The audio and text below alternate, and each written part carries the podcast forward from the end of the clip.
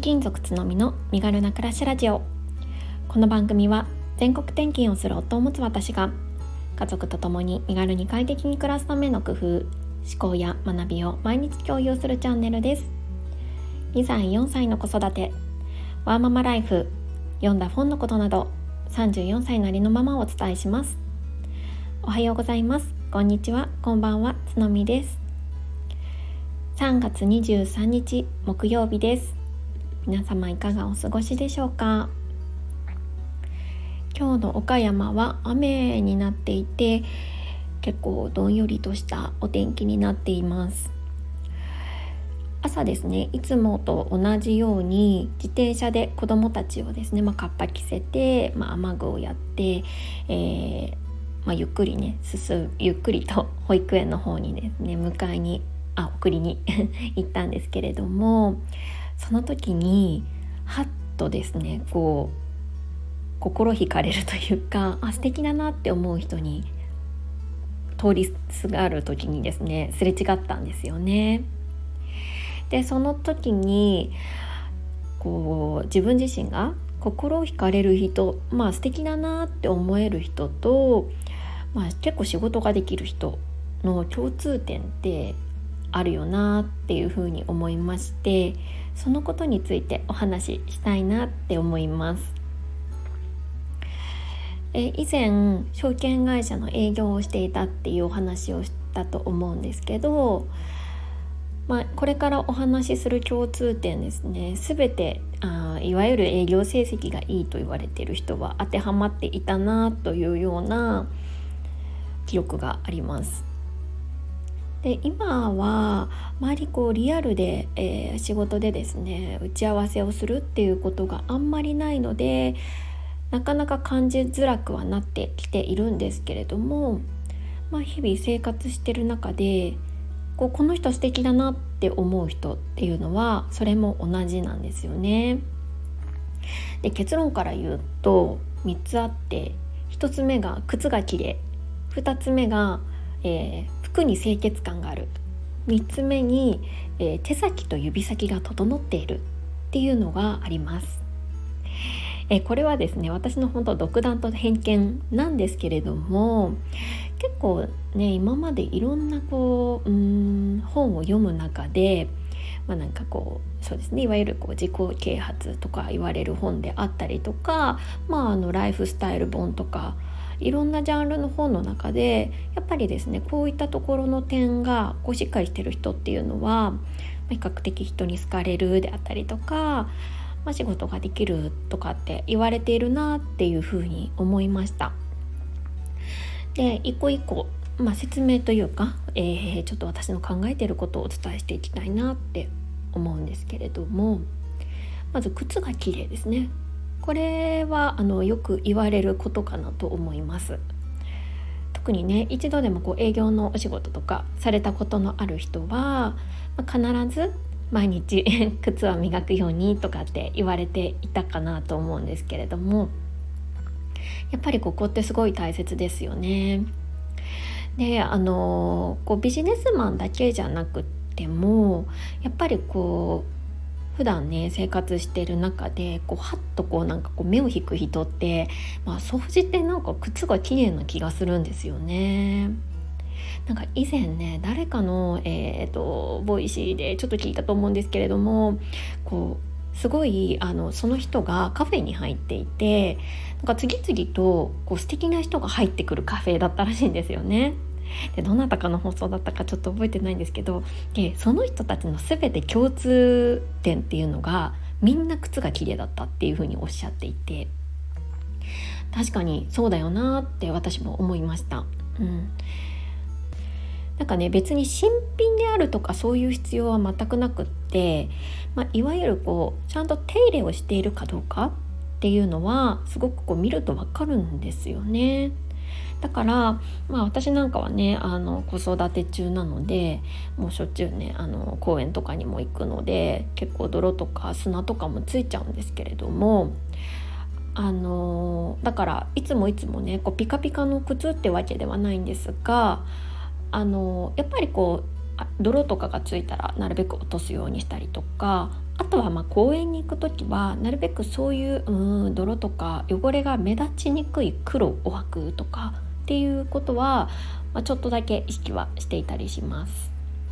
ね、子育てしてるとどうしてもあのずっとずっとねあの靴まであの 気を回して整えておくっていうのが難しいと思うのでそういう、まあ、色の工夫とかをすることであの汚れとかを目立たなくさせとくっていうのは一つかなと思います。であとね、まあ、白い靴とかお出かけの時とかだけで履く靴とかは、ま、なるべく汚れがついたらメラニンスポンジとかであのこすってたりとかすると結構汚れがきれいに落ちたりするのでおすすめです。実は私ですねこのメラニンスポンジ あの激落ちくん使ってるんですけどこれが今日朝なくなったので Amazon でちょうどポチッとしたところです。で2つ目に、えー、服に清潔感があるっていうことなんですけれども、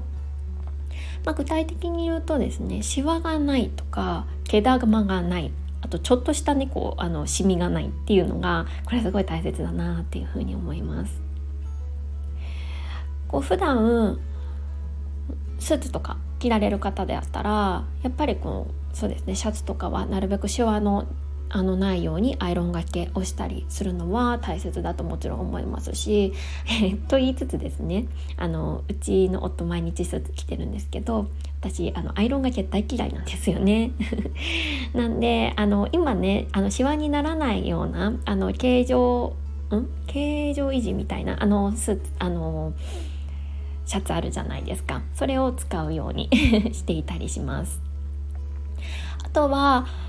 ニットとかの場合は毛玉がないっていうこともこう清潔感あ現れますよね。こういうあの毛玉とかシミとかってなければないでもちろんこう気にならないんですけどあのいちょっとでもあるとすごい目立つんですよね。だからあの高い服は買う必要全くないと思うんですけれどもやっぱりこう安価でもこういったところっていうのはなるべく気を使えるようにあの子育て中とかでもしたいなっていうふうにはあの常々思っていたりする部分です。うん、なので、まちょっとでもこうシミがついたら、まあ、すぐこう落とすっていうのはもちろんでももしどうしても落ちないシミができてしまったら、まあ、思い切って、えー、処分できるぐらいのうん値段のものを、まあ、子育て中は履くっていうのも一つの工夫かもしれないですよね。はい、で3つ目ですね。でこれがまあよく言われることだと思うんですけれども毛先と指先が整っていること。ね、美は細部に宿るとかって言いますけれども本当にその通りだなと思います。これは本当に私自身も次回の意味を込めて今あのお話をしてるんですけれどもやっぱり先の部分ってすごい目立つんですよね。まあ、これ靴もあの同じこと同じ、ま、理論だと思うんですけれどもなんか本当に、えー、体の数パーセント体全体からすると数パーセントなのにもかかわらず結構大きな影響を与えてくるのがこの毛先と指先かなっていうふうに思います。で毛先は、まあ、枝毛とかがないように、まあ、整えるとかはもちろんなんですがまあねあの私とかは結構大雑把なのでもうオイルとかでですねあの、まあ、ざーっとこう、うんと、ボボブぐらいの長さなんですけれどもバーッとこうまあ、整えるっていうかそういう感じにしてあのこうツヤ感を出すっていうのは結構大切にしていたりします。あと指先ですね。これはあの本当はねあの私もネイルとかしたいなとは思うんですけれどもそこまではあのする必要できない人とかも多いと思うのでする必要ないかなと思ってて要はまあちゃんと、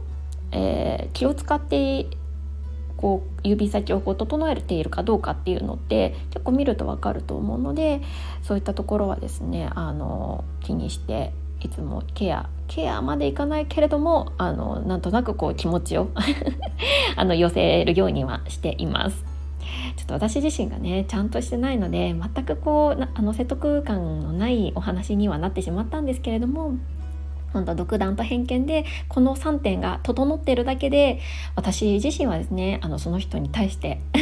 すごい素敵だなって思ったりとかきっと仕事ができるんだろうなって思ったりするなっていう風にちょっとちょっと朝あの素敵な人とすれ違って思ったので共有させていただきました。どなたかの参考になったら嬉しいです。はいここからはコメント返しをさせていただきます。49回目の放送あなたは発していない部下や子供の内発的動機づけを失わせる言葉にコメントをいただいてました。えー、この回では、えー、何々しなさいみたいな言葉を発するとすごいやっぱりやる気がそがれるからそういった言葉はなるべく使わないように心がけた方がいいよねっていうことで、えー、心理学のお話なども交えてですねアウトプットさせていただいた回になります。えー、ののさんからコメントいただきました。つのみさん学びになる放送をありがとうございます子供に何々しなさい連発して反省です頭では理解していても言葉が止まらないですよね。思い返すと何々しなさい。でうまくいくことないなと思うのでレッツ方式選択式活用します。ということでコメントいただきました。ののさんありがとうございます。そうなんですよ。なんかあのほとんど子ど子供ですよね。部下とかは私あの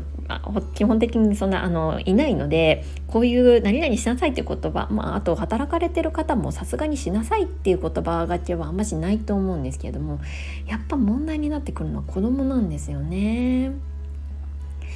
何々しなさいってね今日も言っちゃいましたねこの放送した直後にも。本当に私もこう毎日反省なんですけれども。ねあのどうしてもやっぱり止まらないですよね。でもこうやっちゃダメなんだよなとこう頭にこう片隅に置いておくだけでもきっとこの知識をあの得てない状態よりはきっとその言葉数っていうのは少なくなっているはずだと私は思うので、うん、そう信じてあの毎日乗り切っていきたいですよね。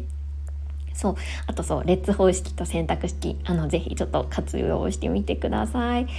今日もね私はあの列方式何々しようみたいな感じでちょっと やってみたんですけどまあまあうまくいかなかったです。うまくいかなかったんかいっていう感じなんですけど。はい。今日はこんなところでしょうか。本当にあのここまで聞いてくださった皆さん本当にいつもありがとうございます。今日も素敵な一日をお過ごしください。それではまた明日。